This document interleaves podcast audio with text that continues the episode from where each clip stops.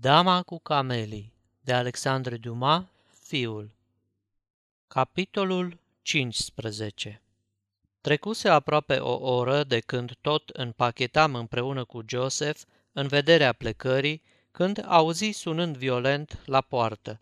Să mă duc să deschid?" spuse Joseph. Deschide," i-am spus, întrebându-mă cine putea să vină la mine la o asemenea oră, nemai îndrăznind să sper că ar putea fi Margherit. Domnule, îmi spuse Joseph reîntorcându-se, sunt două doamne? Noi suntem, Armand, îmi strigă o voce în care am recunoscut glasul Prudensei. Am ieșit din cameră. Prudence, în picioare, privea cele câteva lucruri mai interesante din salonul meu. Margherit, așezată pe canapea, stătea gânditoare. Când am intrat, m-am dus la Margherit, am îngenunchiat la picioarele ei, i-am luat mâinile între ale mele și, cu o nesfârșită emoție, am rostit. Iartă-mă! Margherit m-a sărutat pe frunte și mi-a spus, este pentru a treia oară că te iert. Urma să plec mâine și, întrucât vizita asta poate să-ți schimbe hotărârea, n-am venit să te împiedic să pleci din Paris. Am venit pentru că peste zi n-am avut timp să-ți răspund și nu voiam să crezi că aș fi supărată pe tine. De altminteri, Prudenț nu voia să vin. Spunea că s-ar putea să te deranjezi. Tu să mă deranjezi? Tu, Margherit? Și în ce chip? Mai știi, ai fi putut să ai o femeie la dumneata, răspunse Prudenț, și n-ar fi fost deloc amuzant pentru ea să vadă venind alte două. În timpul cât Prudens se amestecase în vorbă, Margherit mă privea cu atenție. Scumpa mea Prudens, am răspuns eu, nu știi ce vorbești. E foarte drăguț apartamentul dumitale, replică Prudens. Poate fi văzută și camera de culcare? Da. Prudens trecu în dormitor nu atât ca să-l viziteze, cât pentru a repara prostia pe care o spusese și ca să ne lase singuri pe Margherit și pe mine. Pentru ce ai adus-o și pe Prudens?" am întrebat. Pentru că se afla cu mine la spectacol și pentru că voiam, după ce voi pleca de aici, să am pe cineva care să mă însoțească. Dar nu eram eu, oare? Da, dar în afară de faptul că nu voiam să te deranjez, eram sigură că odată ajuns la poarta casei mele, vei voi să urci sus și cum eu n-aș fi putut să-ți îndeplinesc această dorință, nu voiam să te desparți de mine, reproșându-mi refuzul. Și pentru ce oare n-ai fi putut să mă primești? Pentru că sunt foarte supravegheată, iar cea mai mică bănuială ar putea să-mi facă cel mai mare rău. E într-adevăr ăsta singurul motiv? Dacă ar fi un altul, ți l-aș spune. Noi nu mai suntem în situația de a avea secrete unul față de celălalt. Uite cei, Margherit, nu vreau să apuc pe drumuri ocolite ca să ajung la ceea ce vreau să-ți spun. Sincer, mă iubești puțin? Mult. Atunci, de ce m-ai înșelat?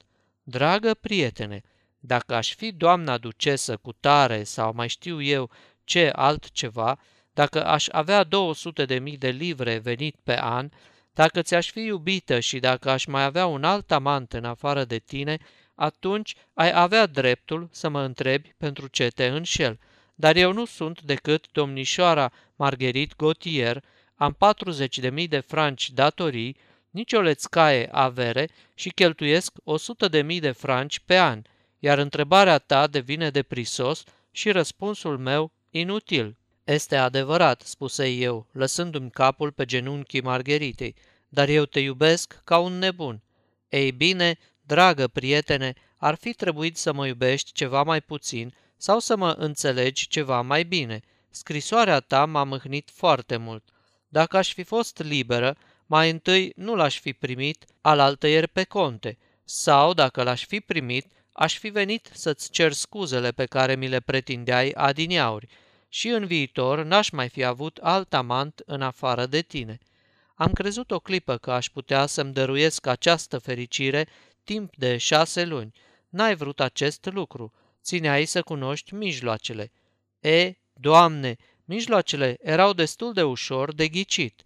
Era un sacrificiu mai mare decât crezi pe care îl făceam recurgând la aceste mijloace.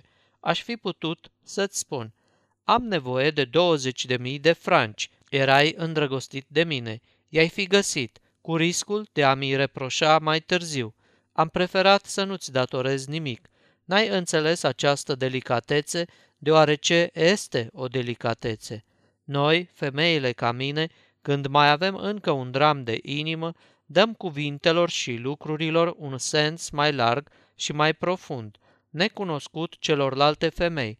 Îți repet, așadar, că pentru Marguerite Gautier, mijlocul pe care îl găsise de a-și plăti datoriile fără să-ți ceară banii necesari, însemna o delicatețe de care ar fi trebuit să profiți fără să mai obiectezi nimic. Dacă mai fi cunoscut abia astăzi, ai fi fericit pentru tot ce ți-aș promite și n-ai mai întrebat ce-am făcut alaltă ieri. Suntem silite câteodată să ne plătim bucuriile inimii cu prețul trupului nostru și suferim cu atât mai mult când, până la urmă, n-avem parte de această bucurie. O ascultam și o priveam pe Margherit cu admirație, gândindu-mă că această minunată ființă căreia altădată râvneam să-i sărut până și picioarele, îmi îngăduia să ocup un loc în gândurile sale. Consimțea să-mi acorde un rol în viața ei, iar eu tot nu mă mulțumeam cu ceea ce-mi dăruia. Mi-am pus întrebarea dacă dorințele bărbatului au oare vreo margine, deoarece, împlinite așa de repede cum fusese dorințele mele, năzuiesc mereu spre altceva.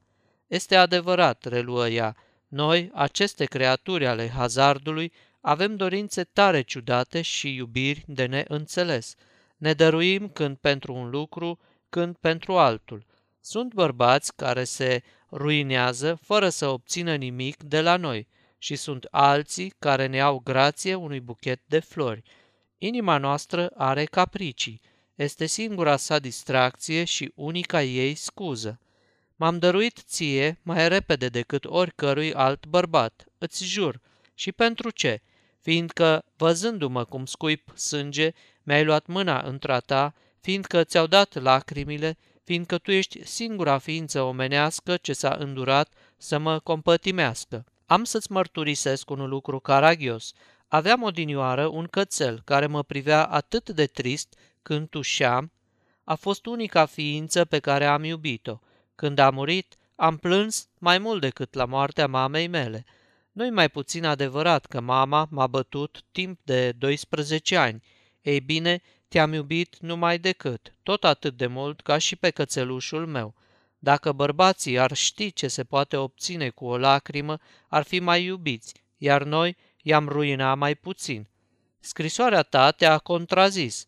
Mi-a dezvăluit că nu erai dotat cu toate subtilitățile inimii și te-a coborât mai mult decât orice altceva în dragostea pe care ți-o purtam. Trăda gelozie, este adevărat, dar o gelozie ironică și impertinentă. Eram copleșită de tristețe înainte de a primi scrisoarea. Speram să te văd la amiază, să luăm masa împreună, să șterg, în sfârșit, din minte, prin prezența ta, un gând care mă obseda și pe care, Înainte de a te cunoaște pe tine, îl suportam fără efort. Apoi, continuă Margherit, tu erai singura ființă față de care am crezut imediat că pot să gândesc și să vorbesc liber. Toți cei care se învârtesc în jurul fetelor ca mine caută să le cântărească cele mai neînsemnate cuvinte, să tragă concluzii din faptele lor oricât de mărunte. Firește, noi nu avem prieteni, avem amanți egoiști care își cheltuiesc averile nu pentru noi, cum afirmă, ci pentru vanitatea lor. Pentru oamenii de teapa asta trebuie să fim vesele când ei sunt bine dispuși, înfloritoare de sănătate când au chef să luăm masa cu ei, să fim sceptice ca și ei. Nu ne este îngăduit să avem suflet, fiindcă riscăm să fim gonite și insultate și să nu mai avem nicio trecere. Noi nu ne mai aparținem, nu mai suntem ființe, ci lucruri. Suntem cele din tâi în amorul lor propriu, cele de pe urmă în stima lor. Avem prietene, dar sunt prietene de felul prudenței, femei întreținute și ele pe vremuri, care au încă pofta de risipă, dar pe care vârsta nu le-o mai permite. Atunci devin prietenele noastre sau mai degrabă comesenele noastre. Prietenia lor merge până la slugărnicie, niciodată însă până la dezinteresare. Niciodată n-au să-ți dea un sfat decât dacă le va aduce un profit. Puțin le pasă dacă avem 10 amanți în plus, totul e să le iasă lor din asta rochii sau brățări, să se poată plimba din când în când în trăsura noastră, să vină la spectacole în lojile noastre. Ele se aleg cu buchetele de flori pe care le-am primit în ajun și ne cer să le împrumutăm șalurile. Nu ne fac niciodată vreun serviciu, oricât de mic ar fi, fără ca să le fi plătit îndoit decât ar merita. Ai văzut cu ochii tăi cum în seara când Prudence mi-a adus cei șase mii de franci pe care o rugasem să-i ceară ducelui pentru mine, mi-a cerut cu împrumut 500 de franci. Nu o să mi mai dea niciodată înapoi, sau o să mi plătească în pălării care n-au să iasă niciodată din cutiile lor. Prin urmare, noi, sau mai degrabă eu, nu puteam spera decât într-o fericire și anume tristă, așa cum sunt câteodată, suferindă, așa cum sunt totdeauna să găsesc un bărbat atât de deosebit ca să nu-mi ceară socoteală despre viața mea și care să-mi fie mai mult amantul sufletului decât al trupului. Pe acest om îl găsisem în persoana ducelui, dar ducele este bătrân și bătrânețea nici nu te apără, nici nu te consolează. Crezusem că aș putea accepta viața pe care mi-o oferea.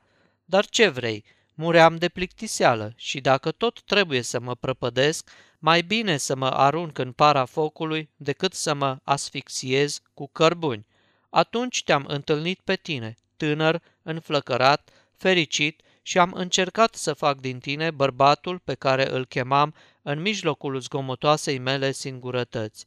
Ceea ce iubeam în tine nu era omul care erai, ci cel care trebuia să fie.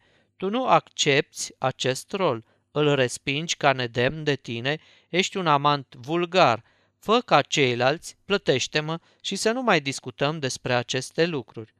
Margherit, obosită de lunga confesiune, se lăsă pe speteaza canapelei și, spre a-și înnăbuși un ușor acces de tuse, își duse Batista la gură, acoperindu-și aproape fața.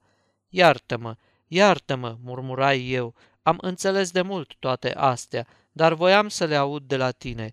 Margherita mea, adorată, să uităm totul și să nu ne amintim decât de un lucru. Suntem unul al altuia, suntem tineri și ne iubim. Margherit, fă din mine tot ce voiești, sunt sclavul tău, câinele tău, dar în numele cerului, rupe scrisoarea pe care ți-am scris-o și nu mă lăsa să plec mâine, altfel simt că aș muri. Margherit scoase scrisoarea din corsajul rochiei și, înmânându-mi-o, îmi spuse cu un surâs de o dulceață cu neputință de redat. Uite-o, ți-o adusesem. Am rupt scrisoarea în zeci de bucățele și am sărutat cu lacrimi mâna ce mi-o întinsese. În acea clipă Prudence își făcu din nou apariția. Ascultă, Prudence, știi ce-mi cere?" spuse Margherit. Îți cere iertare. Ai ghicit și îl ierți? Vezi bine că trebuie, dar mai vrea și altceva. Ce anume? Vrea să vină să ia masa cu noi. Și ești de acord? Tu ce crezi? Cred că sunteți doi copii, care nu aveți minte nici unul, nici celălalt. Dar mă gândesc de asemenea că mi-e grozav de foame și cu cât o să cădeți mai degrabă la învoială, cu atât o să mâncăm mai repede. Haidem, spuse Margherit, încăpem trei în caleașca mea. Uite, adăugă ea, întorcându-se spre mine, Nanin o să fie culcată, ai să descui poarta, ia cheia mea și încearcă să nu o mai pierzi. Am îmbrățișat-o pe Margherit, de eram să o înnăbuș. Chiar în acel moment intră Joseph. Domnule, îmi spuse el cu aerul unui om încântat de el, bagajele sunt gata. Complet? Da, domnule. Ei bine, despachetează totul. Nu mai plec. Sfârșitul capitolului 15